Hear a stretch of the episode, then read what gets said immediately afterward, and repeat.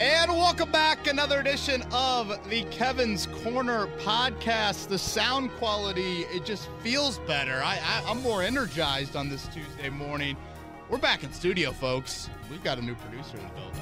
I love it. I love it. Kevin Bowen back. Another edition of Kevin's Corner. Um, I appreciate all of you bearing with me for the last two months where uh, it has just been my um, ugly voice uh, for an hour every single podcast. But uh, as promised, pre-COVID, and, and unfortunately, it's taken a while. Our new producer is here in studio. He is Chris Presley. Chris, I love it. Thanks for thanks for doing this, man. Yeah, Kevin, uh, I got some big shoes to fill, but I'm excited. excited to be back in studio. Excited to be back working here at Emmis and ready to roll. So what? I mean, you're going to Barstool in 2021. is that it, it? Is that how it's going to be? I don't know. I, have certainly, I certainly, like I said, have big shoes to fill. But but for right now, I'm I'm certainly just happy to be back in studio, back in somewhat normal of a workflow, and and on this podcast. Same, yeah. It has been. Um, boy, I'm trying to think. The last time I was in here, I guess was was Claws with Bowen. So that was about a month mm-hmm. ago. Um, I think our listeners know. Maybe they don't know. I, I, guess I haven't really told a lot of people, but my wife and I are expecting on June 10th. So it's kind of been, we've taken quarantine to the yeah. nth degree of just making sure that we are, um, you know, staying safe through all of this.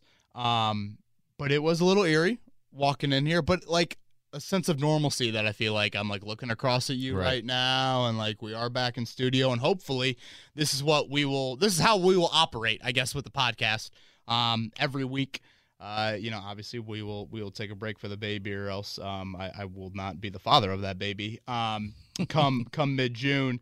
Uh, but we will stick to our normal off-season routine. Joey Molinaro, obviously, uh, he recommended you right away when all of this um, unfolded. If I'm not mistaken, correct me if I'm wrong.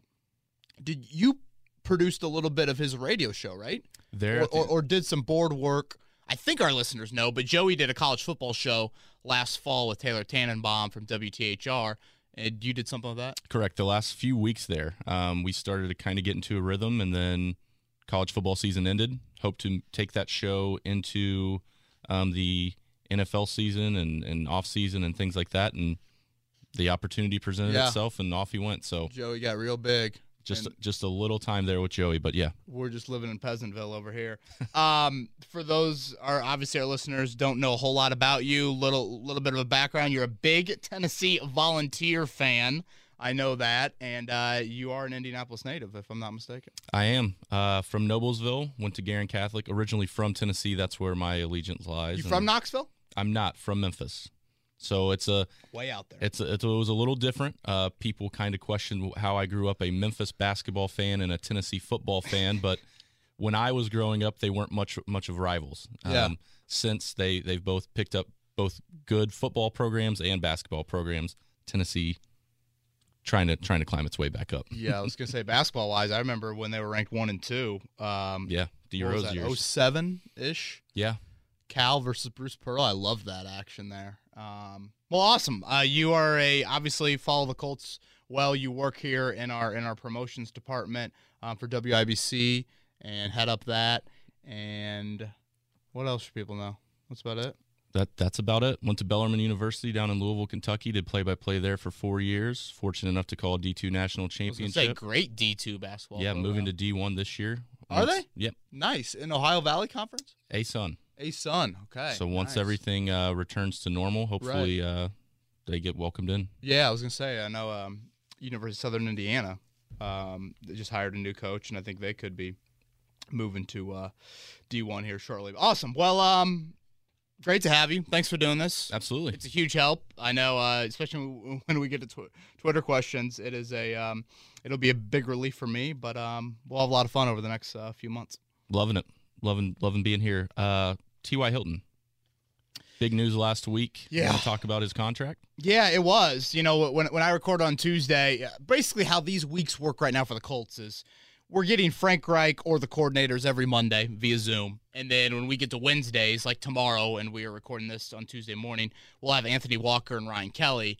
Um, so basically, the Colts will give you a, defensive and offensive player each week. And last week it was uh, Hilton and Kenny Moore were the were the two guys last week. So, um, you know, Hilton is a guy that I was curious how he'd handle the contract talk because that is kind of the elephant in the room, specifically with him. You know, there are a lot of honestly contract elephants in the room for so many Colts this year, but um, he was really candid about saying that he wants to be a Colt for life. He wants to sign one more contract here in Indianapolis, and then he wants that to be it.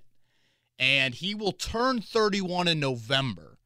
He envisions a multi-year deal. He didn't, you know, pinpoint definitely two years, uh, no more than three. You know, no, no, no. It was like two, three, or four. He kind of threw out there. And on paper, and the thought of that, it makes a lot of sense to me. It does. Having said that, I don't feel like the Colts should hand him that extension here before the 2020 season starts. And I, I, I think our listeners know how big of a T.Y. Hilton fan I am and how it is um, the the mantle of great Ryan Grigson moves um, is not a mantle filled with a lot of things. The T.Y. Hilton move is clearly the best move Ryan Grigson made as a general manager. Um, trading back into the third round, I think people forget that Dwayne Allen was the was the uh, normal third round pick, if you will. And then Grigson traded back in the third round. I think there's some some debate if he was trading back in for Hilton or not. But neither here nor there. He did pick T.Y. Hilton, um, you know, late in that third round of the 2012 draft, and the guy has just been an absolute stud, uh, especially where he was drafted. Um, but I think w- what holds me back with giving Hilton that extension right now, the injury issues we saw last year and, and, I guess it dates back to 2018. And I don't want people to sit here and be like, wow, you think T.Y. Hilton's injury prone? No, no, no. I have a question, or at least I have a thought of like, is that body starting to break down at all? Or were the last two years flukes? If you look at Hilton, you know, he missed what? He missed, I think he missed the first game of his NFL career. Um, Jerrell Freeman picked six. Shout out to the Windy City up there in Chicago. Um, Hilton missed a game, I want to say, in 2014, and that was it. He missed two games his first six years in the league. This guy's 5'9, 180, soaking wet, and he, I mean, he's barely missing, you know, any action. But then in 2018 and in 2019, he has been on the injury report, in season injury report, with four different lower body injuries. Lower body. I mean, we're talking five nine, a guy built on speed. I was going to say. That that's what kind of worries me a little. It's not a concussion or a shoulder, and obviously those things would worry you for other reasons. But like whatever, if it's a hand like Parris Campbell had, okay, you know that might not impact his greatest trait, which is his speed. All of a sudden, it's starting to build for Hilton. It, it's a quad, it's an ankle. Um, trying to think what else it was. Hamstring. It was a calf. I think it was calf last year because that was that was DefCon of like, oh my god, here we go again. Um, so that's why I just want to see him prove it. And I think Hilton kind of gets that. I think he understands that of like, I missed six games last year. I missed two the year before. They aren't just going to hand me three year, 45 million. Right. You know, and, and I, I agree with that. Now, if Chris Ballard were to give him that, do I think it's the end of the world? No. But because I do think Hilton has a lot of leverage. And like, if I'm, I think he's represented by the Katz brothers, I believe if I'm T.Y. Hilton, I'm or if I'm his representation, I just walk in there and be like, "Hey, Chris, um, yeah, your guy's record without my client, one in freaking nine. The Colts are one in nine yeah. without T.Y. Hilton. Yeah, the one win is a home win over the Jags. I mean, holy hell! Like, I mean, that's just. I would hand, or I would, I guess, Zoom call and be like, "Yeah, um, this Zoom call doesn't need to last any longer until you want to give me a realistic deal. One and nine. Sleep on that. So that that I think is the biggest bargaining chip in the Hilton camp. Um, and, it is just kind of like, okay, who's your alpha when he's not on the field? You know, he, he's the guy for you. He's the go-to guy. He's the big play guy for you. He's the one when you don't see him on the field. Last year, the Colts were one and five without him how many times did opposing defensive players after games be like, huh, yeah, we just kind of manned him up. We weren't too worried about anybody else beating us. Hilton gives you that dynamic, that element, that that presence on the field. Um, so that would be my my worry. And I think if he can go out there, play 14 games for you, have 900 yards, I'd probably give him a notable deal because similar to the Malik Hooker thing, and you guys have heard my my my rant on that.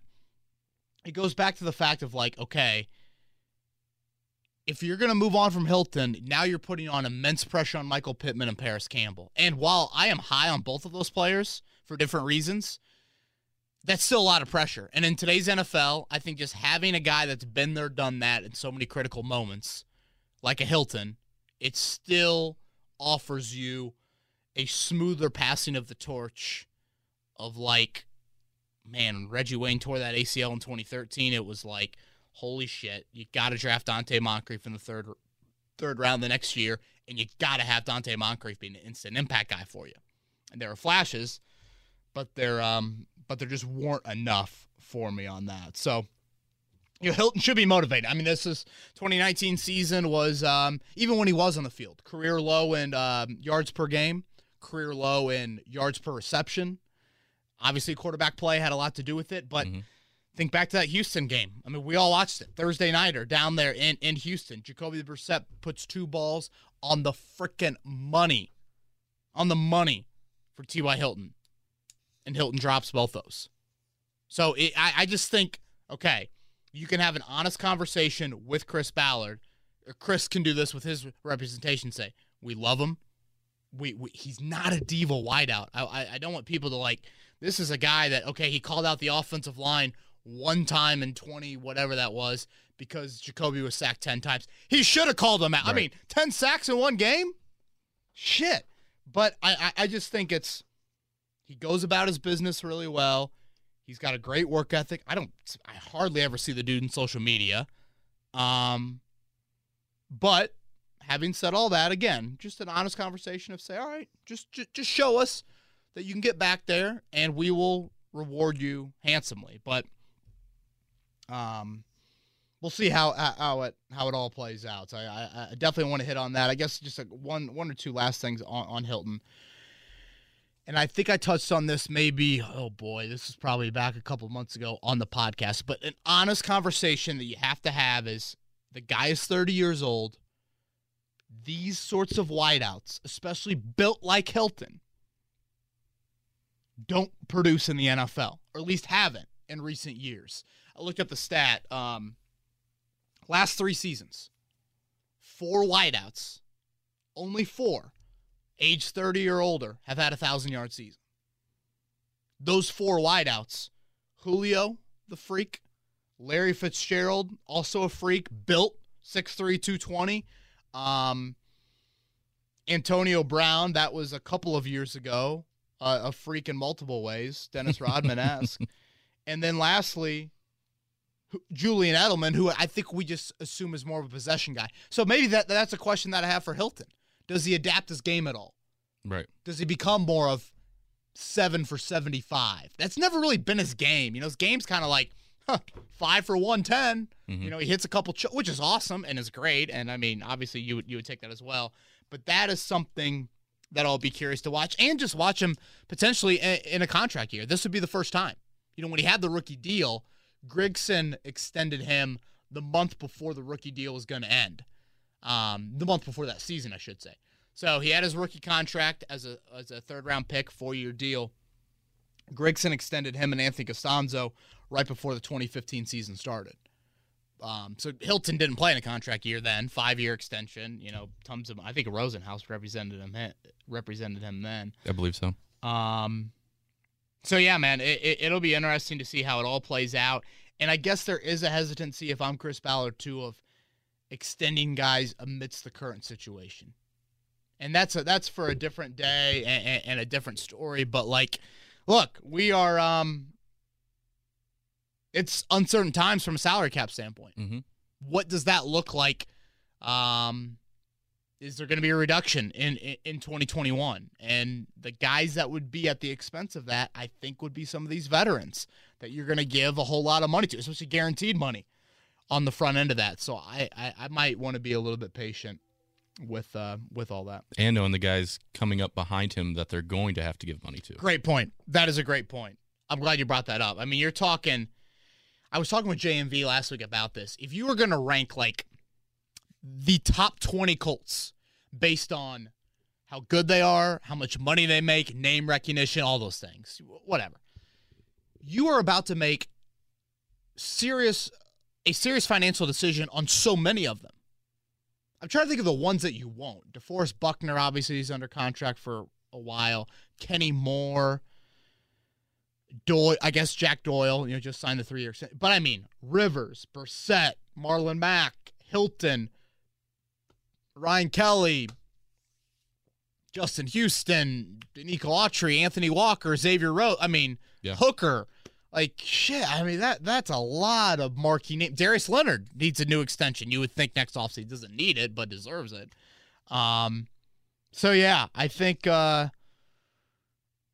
I think all of it is just gonna be fascinating to watch it unfold because now the Colts are gonna have to start to pay their own and you know Leonard and, and Braden Smith and and you know Quenton Nelson and stuff like that, but then also make some big decisions some of these vets as well. Yeah.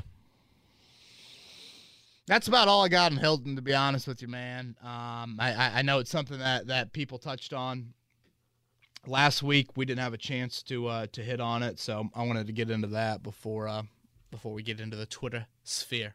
How are those Zoom interviews with the players? They're good, man. Um, I am uh, I am I've enjoyed them.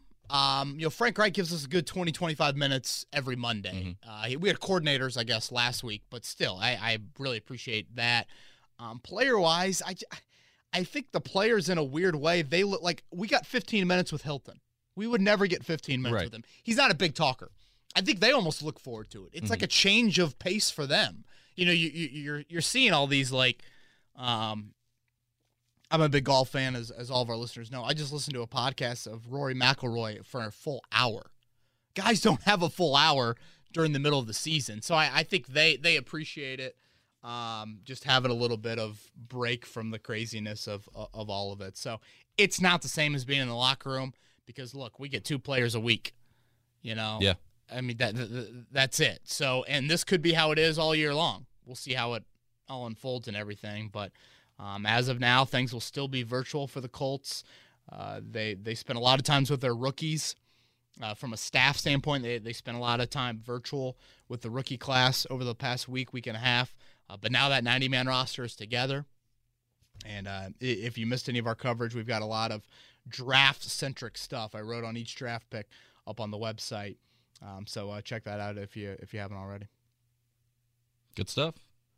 All right, man. Let's get into um. Let's get into the old Twitter questions. Uh, I think I sent you a list, and um, we will get back for asking for Twitter questions next week. But I still I had a ton left over, so I sent you those. So let's um let's dive into them. Yeah, a lot of good ones. First, we'll start off with Craig. He uh, wants to know much of the NFL seems to be trending towards the more athletic RPO type quarterbacks, such as Lamar Jackson. Jacob Eason is more of your prototypical early 2000s quarterback. Are Ballard and Reich missing the trend in the future of the NFL? Well, Craig, uh, it- it's an accurate description, and you know something I talked about leading into the draft. You look at every single young quarterback that's made somewhat of an impact in the NFL as of late. They all have the running element. You know, ver- I mean, especially since like 2017, Lamar, Deshaun Watson, Mahomes, even Josh Allen. You know, all of them have that that ability. But I mean, let's be honest. The Colts drafted Jacob Eason in the fourth round. I mean, you, you, your hands are, are kind of tied in like, oh, he doesn't fit the ideal blueprint. I mean, uh, if this was their first round pick or the second round pick, I probably would have more of an issue with it. I think it's something to acknowledge, though. When Frank Reich has talked about the traits he looks at at the quarterback position, he's never really mentioned athletic ability, off script plays with his legs as like a very high trait. Ballard has mentioned it, but Reich not as much. So that'll be interesting to see what happens, you know, of a okay. I mean, now that I think about it, Trevor Lawrence looked damn fast in in, uh, in those playoff games last year. But like when you look at Justin Fields and and and um, Trevor Lawrence, you know, Fields is more of a dual threat, or I mean, Lawrence looks like a guy that's an Andrew Luck type of athlete as well. So I, I just don't think it's something that means the most to them as well. Um, and I think we also have to remember what what Frank Reich talked about this week, and and that is Philip Rivers. They feel like is going to play more than one season. I mean, Reich is adamant about that. But wisely, the Colts didn't give Philip Rivers more than a one year deal. That was smart. If you're going to tie your hands to Rivers post one year, I would have had an issue with that. But no, you're going to see how it goes, and then if you need to make a huge shift to the quarterback position, you can you can do that. So I mean, considering Eason what, what, was a fourth round pick, I, I don't have that that big of an issue with it. I will say this, Chris, before we, before we move on to the next one. What what concerns me about Eason, and I guess some people will be like, "That's not concerning. That means he has room room to grow," and that's fair. And I'm gonna harp this a lot. Is just the lack of game experience he had in college. Mm-hmm. I went back and looked up. There are 12 quarterbacks drafted here in in 2020. Eason was on the field um, for the second fewest amount of games played of those 12. So doesn't have a lot of experience at all in games compared to the rest of the class. And you can look at it two ways. Plenty of room to grow, but then also how valuable are those game reps for him? Like needing more of those game game reps. Like if he went back to Washington, he he he, he could have gone back. If he right. would have gone back and they win 10 games, is he a top 20 pick? I don't know. You know, Lawrence Fields, Trey Lance, like obviously there's good quarterbacks coming out next year as well, but that'll be something to watch of like can the Colts accurately evaluate and develop him without the game reps? And if I'm not mistaken, there is another Twitter question that gets into this that um, is a great scenario coming off last week's debate that I had. All right, what do you got? Uh, Penlord Thorth, when do you expect remaining free agents like Everson Griffen, Jadeveon Clowney, Logan Ryan, etc., to sign? And do you think the Colts are in the market for adding another difference maker? Boy, what was that name again? Give give it to me again. Everson Griffen. No, no, no, no. Oh, Penlord Thorth. What, what, what is that? I have no clue. Should I know that? I am not privy on Star Wars. I don't want to jump to conclusions. Joey would know way more. Oh, Joey would. would. be all over it. Joey would be like, "How the f- do you not know that?" Google that for me. I, I that's a that's a great name. Um, okay. Griffen Clowney, Logan Ryan. It, it, it's a good question. And I mean, we're now more than two months into free agency, and those are some big names. Let me still on the board. But I think it comes down to the, the, the lack of hands on medical looks these teams have been able to get on those guys. And I would say more so for Clowney. You know, Griffen, there's a lot to Everson Griffen. I mean, there's a there's there I mean there's a lot of just a lot of background you, you got to look into. And the same thing for Cam Newton, you know, if you're going to throw him into this mix as well. Um, are the Colts still in the market this year? I, am going to say no. I, I just think that they they've always been a team that wants cap space to roll over. You know, they're going to have about 20 million to roll over next year. Um, I mean, Clowney would almost eliminate all of that, or at least a huge chunk of that, considering the asking price he wants. And, and, Logan Ryan plays a slot. You know, Kenny Moore obviously plays a slot, so I don't think the value matches up with that. So, um, I, I think it could be a little bit longer on some of these guys, but I just don't think the Colts are 100% in the market for them. Gotcha. Couldn't find anything on Penlord. Boy, not sure. We're, we're gonna have the YouTube commenters, so we'll uh, will give us something on that. Yeah, let us let us know. Uh, JJ, he is saying that the Colts have two mantras build from within and run the damn ball. The defense that they've built was 31st in completion percentage in both 2018 and 19, around 70%. Their defensive style combined with a run based offense doesn't seem to be a good combination. After two years of ranking 31st against the past, how can the defense improve enough to compensate for a lower production of offensive system? Well, thanks for the question, JJ. Um, it, it is a fair question. It's something along those lines is what I asked Frank Reich on Monday. Um, you know, JJ mentions here the Colts have allowed it's actually a hair over seventy percent in 2018, 2019. I know that's a number that might not resonate with a lot of people. L- let me put that in simple terms. That's absolutely terrible. Absolutely terrible. Back to back seasons, over 70%. It's never been done in the NFL and that's not a good thing. Again, this is 70% allowed. Um, it's an issue. It, it, it's an issue that we've seen opposing quarterbacks get into rhythms early in games, and all of a sudden their confidence goes up, and the girl has said yes to them and talking to them in the first interaction at the bar, and now she's going to come back and she wants to have another conversation. That that that's what it is. It, it's just it's like, okay, I'm feeling good. And now I can fit that ball into the third and seven window that I didn't think I could fit, you know, fit it like it's um clearly um there's a frustration here uh that I have. Um so I asked Frank Reich on Monday. I was just like, Frank, you know, defensive scheme, how do you feel like it's evolved? Does it need to evolve more?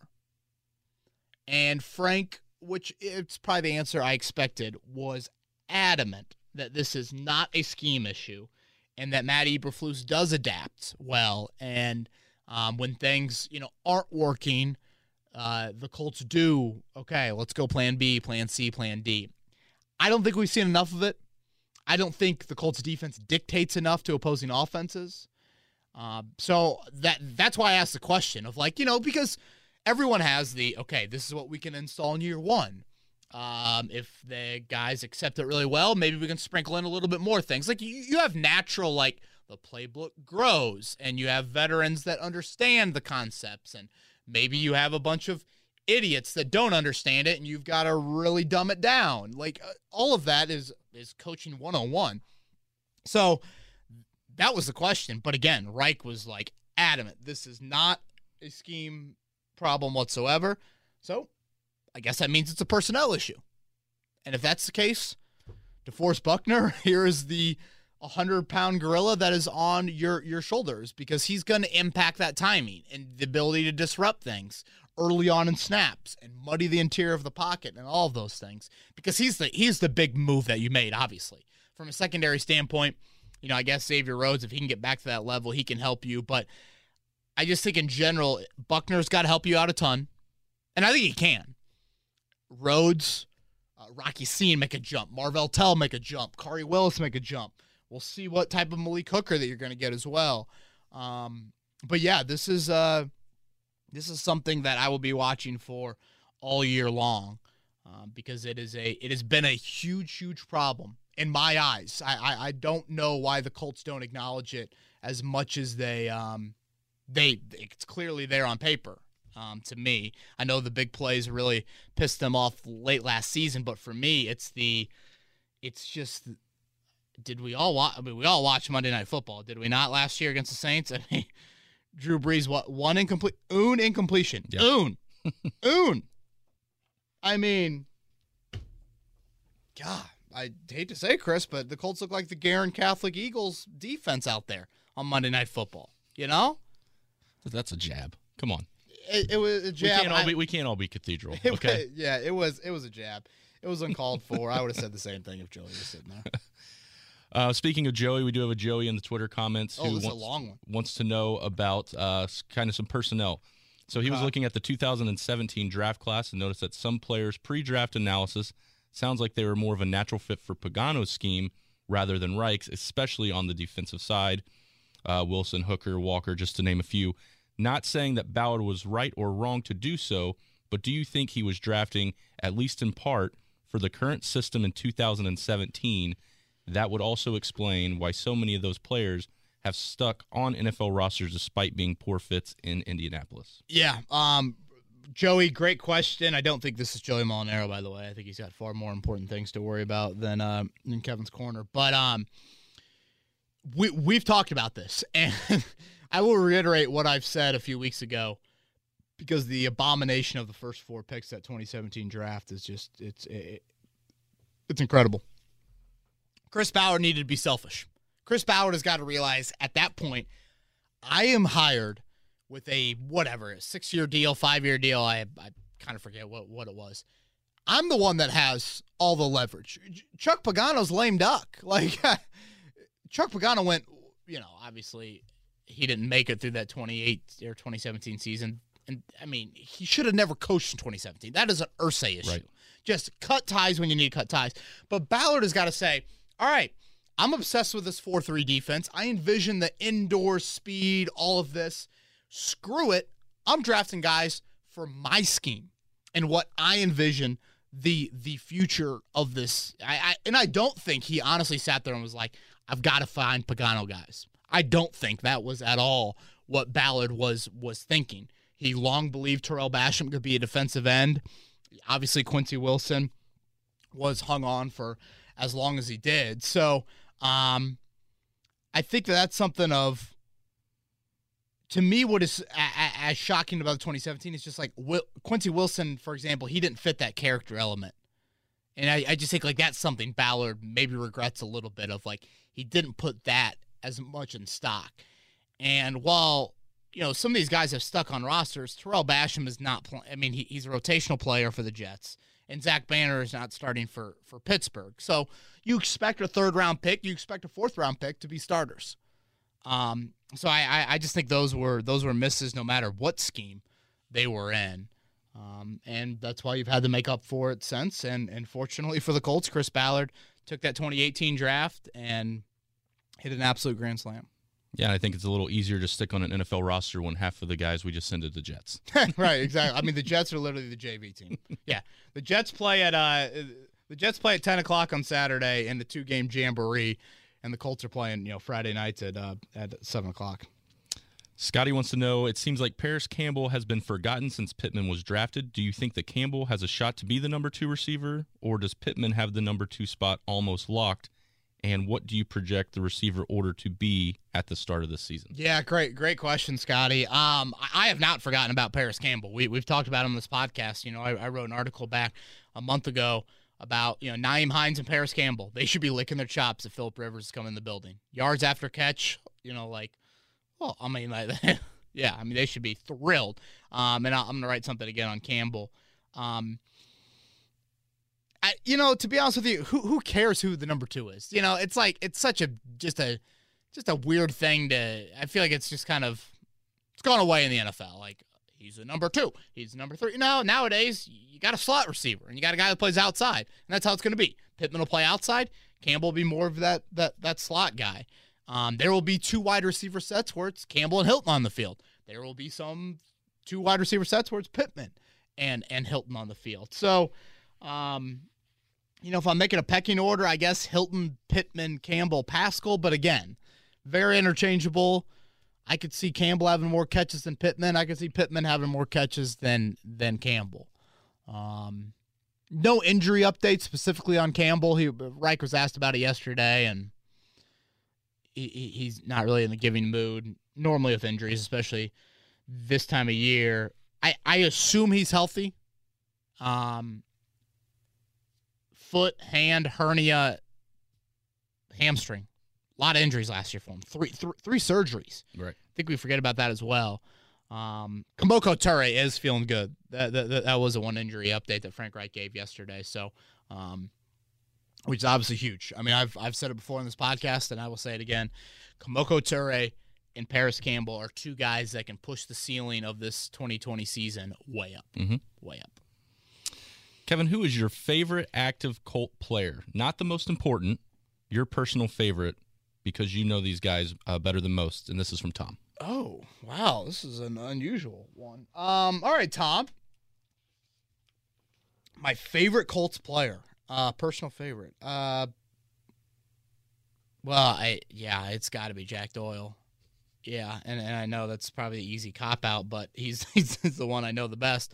Um, yeah, I mean, I went to high school with Jack Doyle, same grade as him, just a tremendous human being. Um, genuinely a great human. Like there's no fluff with the Jack Doyle that the persona that I think our fan base, um, our listenership, and certainly the Colts fan base has gotten to know with him. Your stardom has not gotten to Jack Doyle whatsoever. None. Um, I love the story. I think it's an awesome story as well.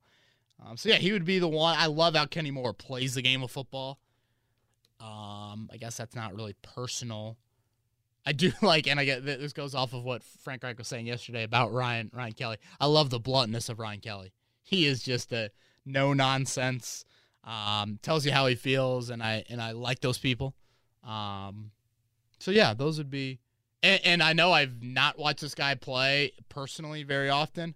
I don't know. I've seen him in person maybe two times, three times in his career. But I love the passion of Philip Rivers. I think it's crazy. I I I love passionate human beings, and uh, that dude is um, he has psychotic passion. I think that's great. Andrew wants to know Who's your who Who's your favorite Colt? You Who's my it? favorite Yeah, Colt? You got it. I do agree with you. I do love the dynamic the dynamic play that Kenny Moore brings. He just plays bigger, you know. I mean, if you saw him walking through our building right now, you'd be like, "Oh wow, it, you know, there's an intern." You know, he just he doesn't look like an NFL player, but boy, that dude, dude packs a punch. There were what uh, two years ago against the Texans in that playoff game. Seeing him in the backfield, I knew Oh he was God. making the sack. Like I just knew the sure tackle was coming, Literally. and I loved it. He's the best tackler on this football team, and he's five nine and whatever is one eighty. I mean, that is small for a college corner. Right. Hell, that's small for some big high school programs, and yet the guy just gets it done. Yeah. I love him. Kevin, if you were Frank Reich and after a three and one start, Rivers goes down with a season ending injury, would you go with Jacoby and try and make it to the playoffs? Or would you throw in throw Eason into the fire and evaluate what you have in him? That is from Andrew. Boy, Andrew, terrific question. This goes off our debate last week, Chris. Of, of I was um I, I said that if Rivers gets hurt, I'm ready for um Jacob Eason, and I know some people would strongly disagree with that. Um, Andrew's scenario really puts me in a corner here. Okay, so he says three and one, Mm-hmm. three and one in a season-ending injury. Season ending. That's good. All right. That might change some things for me. You know, I mean, if you start three and one and you turn to Easton over, and let me be be abundantly clear the Colts would never turn to Jacob Eason after a three and one start. Never. And they probably shouldn't, because when you're three and one, how can you do that to your fan base? I guess my my fear is this. Okay, Brissett takes over under that scenario. Let's say the Colts go what do they got? Twelve games left. Let's say they go uh they go five and seven. You're an eight and eight football team. You don't make the playoffs. Philip Rivers just had a season-ending injury at the age of 38. Jacoby Brissett looks like Jacoby Brissett, and Jacob Eason has sat there and worn an earpiece and held a clipboard for 12 games. That would be my fear. Maybe that's pessimistic.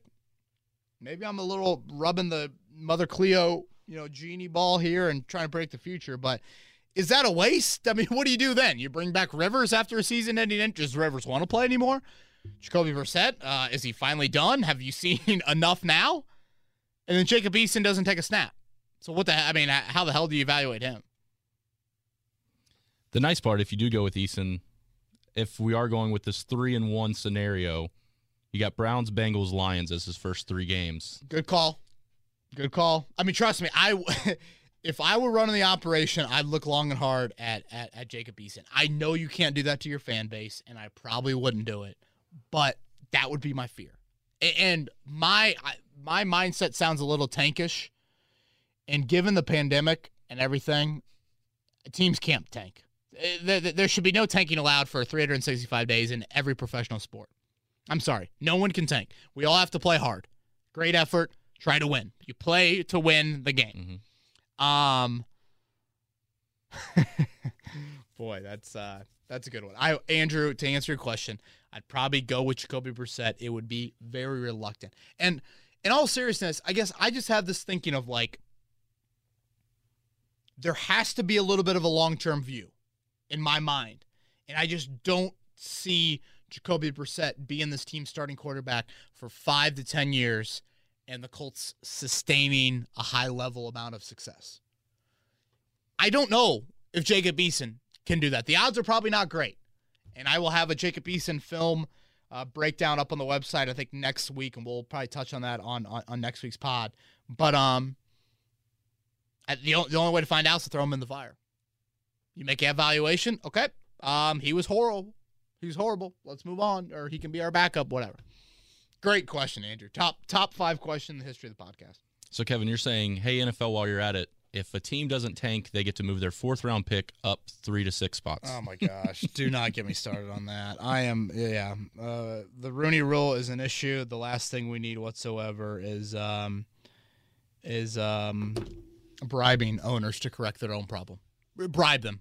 Uh, you have a problem. Let's bribe you to try and correct that problem. No.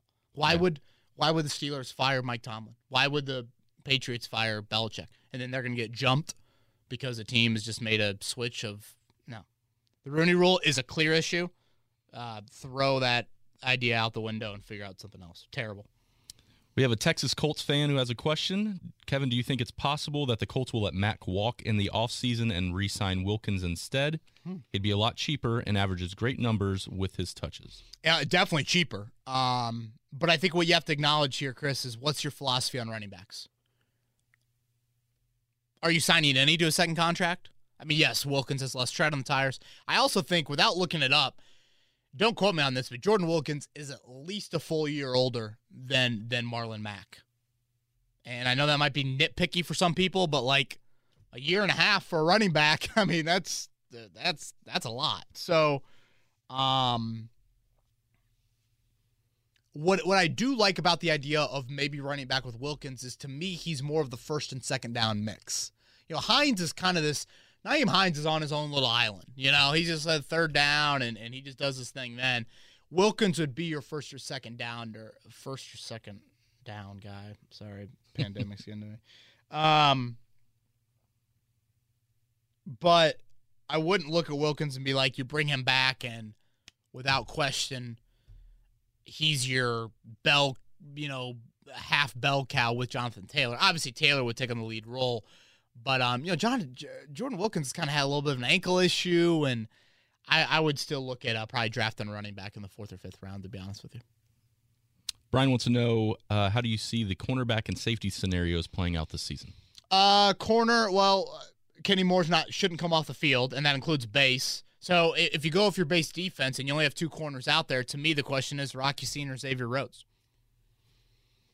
That'll be a good debate. That'll be fun to watch. And then and then when you go to nickel and you have three corners on the field, obviously, I would think those three would be out there. Maybe Marvell Tell pushes. Um, and I, I still like Tell. Safety wise, I assume it'll be Malik Hooker and Khari will start. You know, Julian Blackmon's coming off the ACL, and George Odum will be a key sub package guy. But uh, yeah, I don't have a whole lot of. I mean, a little bit of curiosity and maybe how some of those DBs will play this season, but I don't think they'll be like a a ton of like open competition sort of stuff. Got a question from a Georgia fan down in, uh, or a Bulldog fan down in Georgia who loves the podcast. Love Has it. an over under question for you. Offense, 30 points per game. Defense, 20 points per game. Damn. 30 points per game is a, a ton. That is a lot. I don't, I don't like, I'm sure the Chiefs are over 30, but I can't imagine anyone else was over 30 last year. Um, so I'm hammering the under there. I, I would be, and, and I'll have to look this up, but I, I'm willing to bet that even those Colts teams with Peyton, mm, I, I bet I bet it's been at least 10, if not 15 years since the Colts averaged 30 points per game. I, I don't think it's a slam dunk like the 09, 07, 05 teams averaged over 30. 30 is a ton. It's a lot of points. A lot of points per game. And under 20, boy, does that happen in Indianapolis? Um, I do think there are more teams that, that, that average under 20 a game. I will say, um, but it has to have been a while here in Indy. I'll say a little bit over, J- just barely. I think they will be under 30, and I don't think it'll be that close to 30, but I will say maybe 22 ish range, and I'd, I'd sign up for that right now on the defensive side of the ball. So, um, Joseph, thanks for the question, and hopefully for your sake, uh, your boy makes a team. Rex specs Blankenship. Gabo's got, Gabo has a question. Uh, going back to the beginning of the show, talking about T.Y. Hilton, do you think this wide receiver group is deep enough and good enough to succeed if Ty does in fact go down again? Oh, Gabo, terrific question. Great question. I mean, um, you know, Chris, if we're gonna make a uh, ten questions of the Colts season 2020, I'm sure we'll do that at some point. That's on there.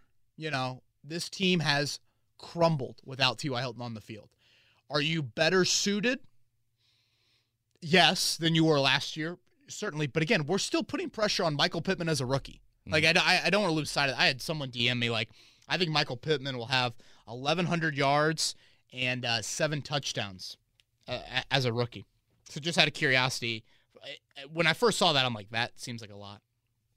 I looked it up. It's been done, I think, four times in NFL history. like, you know, it, it, rookie wideouts, they just don't come into the league and are. And, and Ballard has mentioned this. It, it, takes a little bit of. It's it's no guarantee. I know we had some guys last year that, you know, really impacted their teams.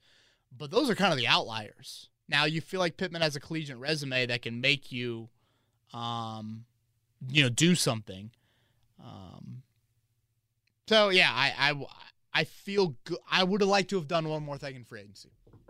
I would like to have made one more significant move at wideout in free agency, and then I would I, I would feel better about this. But uh, this this is a th- that's a great question. Great question. John has a two-parter for you. Do you think we will have two 1,000 yard rushers this season, and will Mack be with us next year, or will he want to be paid? Uh no, on the thousand yard rushers. I don't think it's been done in a decade. I believe. Um, Carolina Panthers. I think it was the last time. DeAngelo Williams, Memphis, right? Yep. Williams, part of Williams, Memphis. Memphis, and then uh, Jonathan Stewart, who I think is a Duck, if I'm not mistaken. Oregon Duck. Yep. Um. So yeah, I'm gonna say no. It's just you know I, I I'm not I'm not betting on that. You know, it's just it's just not worth a bet via health. I mean, you need those guys to stay healthy. I, I could see them being close. You know, both over 700, both over 800. And I'm going to say no on Mack. I, I think this is it for Marlon Mack. I think he'll want to be a lead back somewhere. I think he'll get a better deal. And running back, second con- second contracts mean everything to virtually um, every professional athlete, as they should. But to running backs, they mean 10 times more. So um, that's how I look at it. Well, to have good running back play, obviously a good offensive line. That's where our next question comes into play with Insane Fisherman. Do you see the Colts going after any veterans before any veterans that are cut before the before June first? If so, what positions he believes the offensive line depth is the biggest need? You uh you uh fish? I'm not a big fisherman. Yeah, neither am I. can't. I, I've tried. It's okay. It's it's um now I love golf and people be like golf's boring as hell. I think fishing's boring. I do too. I think I would love to go deep sea fishing Mm-hmm. because that would be different. Right, but just standing right, off the edge of a dock, it's just not for me. Yeah, it just it just doesn't do me. Um, all right, insane fisherman. Do you see the Colts going after any veterans? Uh, maybe a couple, maybe, but again, I go back to what I said earlier, like physicals and visits. It's a big part of um why some of these veterans are still in the open market, and until you get your hands on them, you know, it's kind of hard to uh to really dive into them. Uh, positions that I think of need, I would agree wholeheartedly with offensive line depth.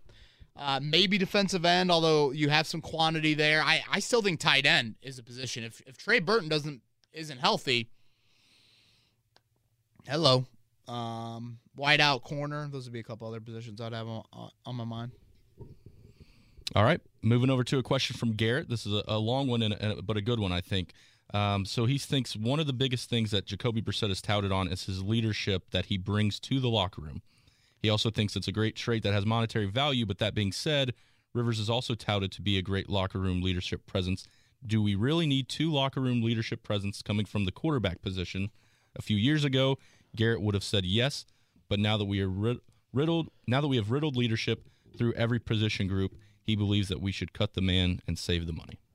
Yeah, that's a fair question. Um, as you'll know, Chris, our our um, our questions are typically not the most grammatically correct. So I, I, I apologize for sending some of these to you, but we just kind of we just kind of roll with it. Um, Garrett, again, thank you for the question. Fair question.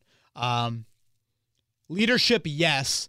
But I, I, I think more so than that, the Colts just look at it as they put a ton of value into having a stable backup. Like I, I think it's more of like we believe in that position so much of like Frank Reich in Philadelphia when, you know, Wentz goes down, they're still able to steer the ship in the right direction.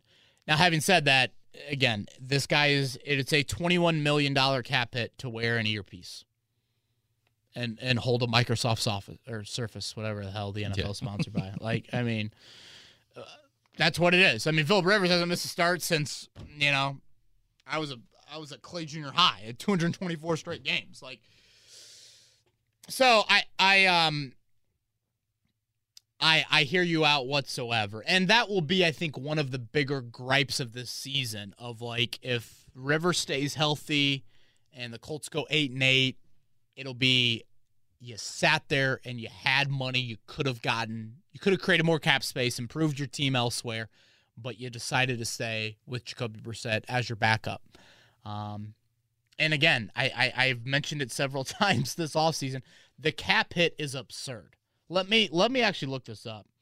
Um, it shouldn't take me too long. Um, of course, as I do that, I go into my Gmail and start deleting emails like an idiot. it's just um, I mentioned a few weeks ago that you know Brissett, Rivers, Buckner, cap hits all in the top twenty. Okay, here are I'm going to rattle off the 20 names in the NFL that have the the highest cap hits. Okay, Dak, Russell Wilson, Jared Goff, Khalil Mack, Jimmy Garoppolo, Von Miller, Tom Brady, Aaron Donald, Philip Rivers. Fletcher Cox, Big Ben, Drew Brees, DeForest Buckner, Tannehill, Demarcus Lawrence, Aaron Rodgers, Derek Carr, Trent Brown, Alex Smith, Jacoby Brissett. I mean, yeah, I'm, uh, you know, I'm sorry. Like Julio Jones, Chandler Jones, Kirk Cousins, they all have less cap hits than Jacoby Brissett. It's just kind of like what? How? Matt Ryan. You like, know, yeah. it's just Tyreek Hill. I mean, wow, Castonzo's up there as well, 38. Um, so yeah, it's just it, it, it it's not ideal. It's not ideal whatsoever, Garrett. Um, if you were going to make a move, you would have made it earlier in the offseason.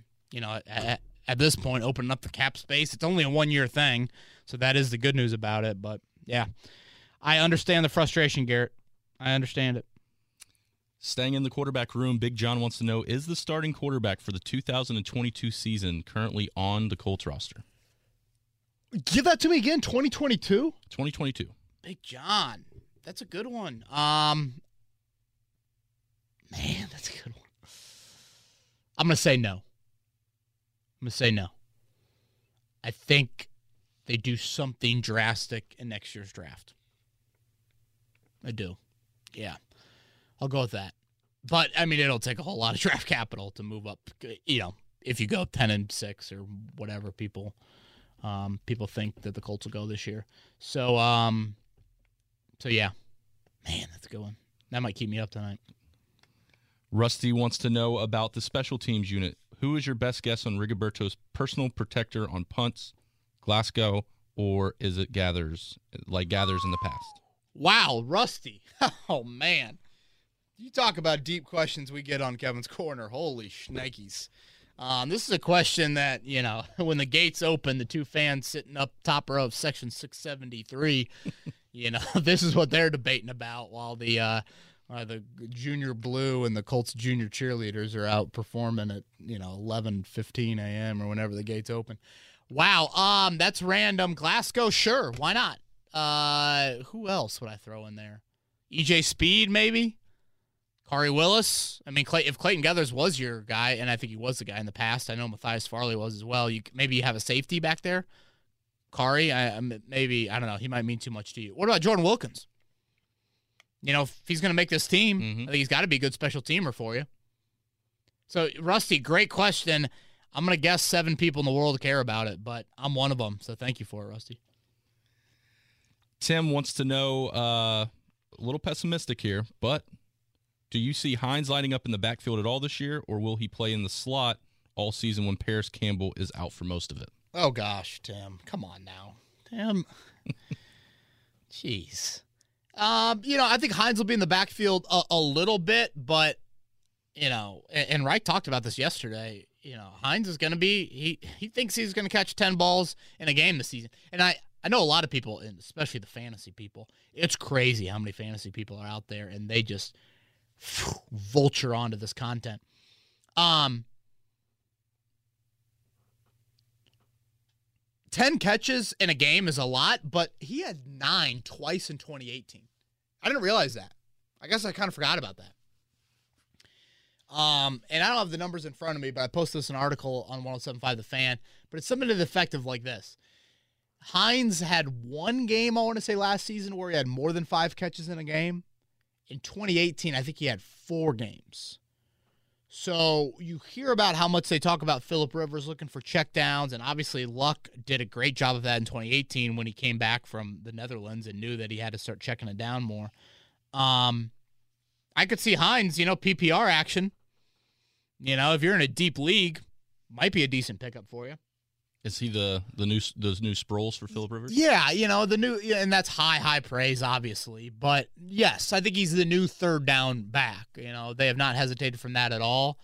Um, and I and I I'm excited to see Nyheim Hines, another one of my favorite people. Uh, go back to that question. Tremendous dude. I don't say that just because he plays golf, but I think he's a great, great individual. Uh, Misa is a California Colts fan. She is hoping to come to the Green Bay game this year if everything in terms of the season starts on time. I love it. She wants to know if there's anything for a first time visitor to Indiana and Lucas Oil Stadium that she should do. Oh, I love it. And feel free to chime in on this one here, Chris. Um, well, I mean, let, us promote us. Uh, are we still doing Georgia Street this year? Hopefully. We're hoping to. Yeah. Hopefully. Okay. Um, for those who don't know, explain a little bit about what goes on Georgia Street pregame. So Georgia Street, we have Bud Light tailgates on Georgia Street. Those are normally four hours long, uh, four hours preceding kickoff, and three dollar sixteen ounce Bud Lights, food vendors, all sorts of stuff, DJs. It's awesome. Just a just a good a good time as you're walking towards the stadium. Yeah, Georgia Street's a little bit north of the stadium. Um, all the hotels that you'd probably be staying at are probably north of there, so mm-hmm. it's perfect. You know, you you just walk right right past it. Um, yeah, I think that's a great spot. I, I think Slippery Noodle is always a good spot pregame. That's where we were going to do um, beers with Bowen before before that changed. Um, you know, I, I, think Touchdown Town is is is a cool place. You know, as you're walking towards the stadium as well.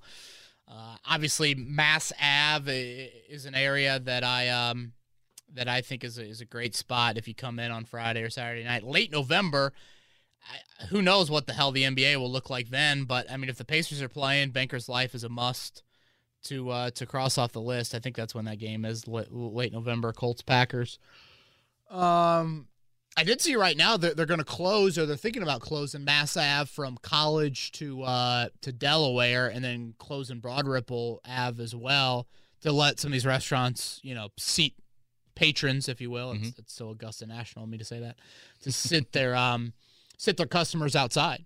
Which again, these are very walkable streets. It makes a lot of sense. A lot of retail and uh, and food places up and down those streets. So, uh, boy, I I really hope you know, we we don't need to get into the whole fan debate at games this year, but man, there's just something about the environment. I just love fan. I'd be watching that Last Dance. I love that psycho lady. What was her name?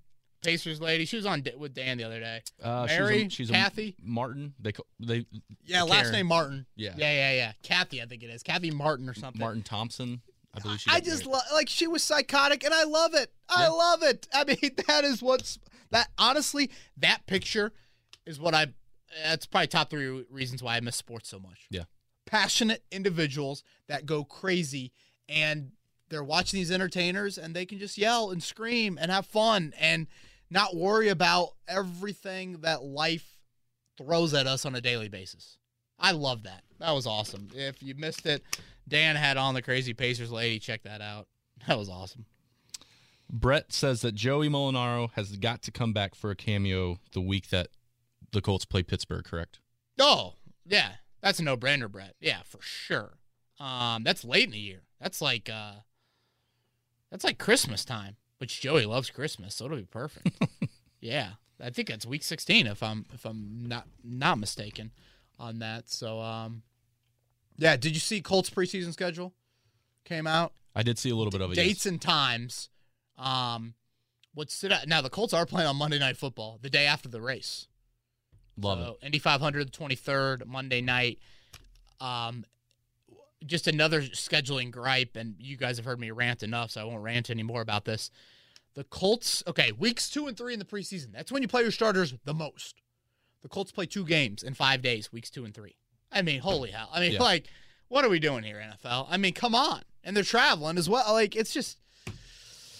So yeah, they play. I think they play the Eagles at home on Thursday, the thirteenth. I want. Do you have in front of you? Yep. Go ahead, rattle it off for us. The Eagles at home, a game one on the 13th, which the, is a Thursday. The 24th, the Redskins come to town. On the 29th, the Colts go to Bills Mafia. And that's a Saturday, Saturday afternoon, right? 829. Yeah. Um, I think it's a four o'clocker, which honestly, four o'clock, yes, I believe, four was, o'clock uh, on a Saturday. Saturday the 29th, that was kind of week three of the preseason. That was when Luck said, I'm going to retire. That's about the latest they give games to Buffalo because those people start at 7 a.m. regardless. Yeah, oh, so, uh, and then of course we always close with the Bengals. That is Right. on the third yeah, down in Cincinnati. Thursday nighter. Um, so yeah, a lot of weekday games during Yeah. the preseason for the Colts. Um, don't know if the wife will be happy about that, but we'll see. um, actually, she she she should be because then the weekends are freer.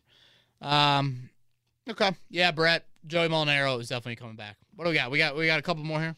We do. Andrew, uh, he is a longtime listener. Oh, I love it. I love it. Do you think uh, he wants to know how do you think Ben Banogu will do this year? Um, can he become the next Turay? Uh, Turay was rated by PFF as a top five edge rusher when healthy, and that is his only worry this season when we are putting a lot of stock into guys that have injury concerns, Turay, Hilton, etc. You know, Banogu is a guy I feel like that we kind of forget about. You know, he's a second round pick. Um, Colts had high, high hopes for him, and just you know, when I watch Banogu, I, I I think there is a um, I don't think he's got the pop like Turay. Turay flat. I mean, Turay's like whew, bolt of lightning. You know, I, I tweeted out yesterday. Turay's your fastball. Banogu might have more pitches, but like does he have enough of just the sick curve or the 99 that can paint both corners to be a dominant rusher? I, don't I, I don't know that yet, but he could be a three down guy for you. That's kind and it's very premature for me to say that, but I could see like, could he grow into Jabaal Sheard one day? Because you're going to need that. Justin Houston's in contract year. Um, Banogu needs to be a difference maker though. And he can be a difference maker as a three down guy, and you don't need to have 10 sacks a year. You can have six sacks, but play 70% of the snaps and still be a guy. So um, this is a big year for Banogu, and I think it will really impact how you handle Justin Houston moving forward. You know, Banogu had great testing numbers when he came out of TCU. You know, very athletic. But again, one year, I just didn't see that as much. Didn't see that. Uh, probably a little bit more um, polished than Turay from a fundamental standpoint. I know he made the position switch, but um, those two guys are huge. You know, I mean, huge, huge, huge, huge. Final Twitter question of the week. Irvin, who's a big fan of the podcast, wants to know over or Irvin. under 11 wins for the Colts this season. Oh, wow, that's a high number. You gambler, Irvin? I, I don't love throwing just a flat number though. I want a I want a hook? ten and a half or eleven and a half. Yeah. And you're a gambler. You are as well. Um, did you see the FanDuel promo they had last week? Colts odd, odds boost. Did you did you see that at all? Was that the one for 11 wins? Four uh, at least eleven. At least 11, 11, or yeah. more plus four twenty. Yeah. I tweeted it out, and I had some people just all over. Which plus four twenty, those are some great Right. odds, man. Um, you know, I will set the over on. What, what's? I mean, I feel like Vegas is legit over under. You mind looking that up? See if you can find that. I mean, over under eleven wins. That's so high. Like, I, I mean, I, I'm not. The odds are just terrible. I'm not going to go over there. So based on Sports Illustrated's from May 7th, they have the Colts over under at eight and a half. Oh, I would say. Over. I'd go over that. Yeah, I'd say over. I, I I would think when we get to week one, Vegas will set it about nine and a half. Um, Action Network, which is more of a gambling site, has the over under at nine. why, why don't they do these halves? I mean, I guess that's part of the game. I mean, guess th- most of the other it. ones do have the hook. This one, yeah, this one doesn't. Colts flat at nine. the hook. Look at you. You're a veteran. You're you, I've you're lost. such a veteran I've lost gambler. my fair share. I lost twenty bucks. I, I I bet on the match this weekend. Rickie Fowler and all those guys. I I thought one of them would make an eagle. Yeah. just need one eagle, and I win more than the money I'm betting. But yeah, all those uh, those terrible golfers. Um, yeah, I'm gonna set the over under at nine and a half. I I will go under Irvin. Your your over under of eleven wins. I'll, I'll say ten right now. Um, as you guys know full well, I never commit to a hard set in stone win total until I see training camp in the preseason. I will do the same. I actually think the schedule. I know some people are like sending me these analytics of like Colts have the easiest schedule in the league. I guess I don't look at it and think it's like that easy. I don't look at the schedule and be like, that's the 32nd schedule in the league. I I don't know. I don't know. But make no bones about it. The Colts internally, They think this is. They think. That, I mean, they've said it. They, they they've honestly said it publicly. Rivers hasn't lost a step. DeForest Buckner was a no-brainer. They think double-digit wins, no questions asked. And as we mentioned on the podcast, it is time. It's time. Year four for Chris Ballard, year three for Frank Reich. Seven teams make the playoffs now. That's nearly half the conference. Like it, it is time to get back to being a postseason team, to being a perennial contender. And yes, it will look different at quarterback um, over the next decade, but Philip Rivers got to start it for you. All right, Kevin. That's all we got Twitter Twitter question wise. Nice. That was uh that, that was a good little group of questions. Like I said, next week we'll get back into asking for questions and um we will um we will continue once a week for uh for the rest of the off season and take a little break for baby Bowen to be born. We have a we have a boy name and a girl name finalized. So we're good on that front. A little bit of debate more so on the girl name. Boy name. Um I think there was a consensus on it. So uh we are settled there. And and uh, just shout out to my wife, Maddie Bowen has been unbelievable. I mean, I, I couldn't carry I couldn't carry a baby. No chance in hell. She is if if Tiger Woods, Usain Bolt, MJ, uh, Phelps, all of them combined, that that that that's been Maddie Bowen. She's been unbelievable. So uh, healthy. And uh, hopefully that will continue here over the next few weeks, man. You got anything coming up for the Memorial Day holiday or anything? I don't. Typically, we're busy with all the race coverage and stuff like that, so it feels very weird that even Dude, though this is May, so to weird. not have any sort of race stuff going on right now. This is typically, especially on the WIBC side, our busiest month since you know the flagship of, of carrying the race. Still, we'll have race programming on both 107.5 The Fan and 93 WIBC this weekend, but We will. no, Good. yeah, but Are we re-airing old races or something? the fan will be re-airing old races. WIBC from noon until six will be doing a Heroes of the 500 and 560. So some some special program features with some of the the legends of racing. I love it. I love it, man. Well, I enjoyed it. Um, hope you guys did as well. Fun to be back in studio. Fun to uh, have have Chris on, and he will be joining us. Uh, go ahead and and um, drop your little Twitter handle. It is underscore Chris Presley. Kept it fairly simple. Underscore Chris, Chris underscore Presley or underscore. Underscore Chris Presley. got it. Got it. Got it. Got it. Awesome. We will. Um, I'll, I'll- I'll tag you in that when we um, when um, oh yeah, beautiful skyline background there. Um, I'll tag you in that when we tweet this out. So thank you all for listening to this edition of Kevin's Corner. Everybody have a great week. Enjoy the extended weekend, and we'll talk to you next week on Kevin's Corner.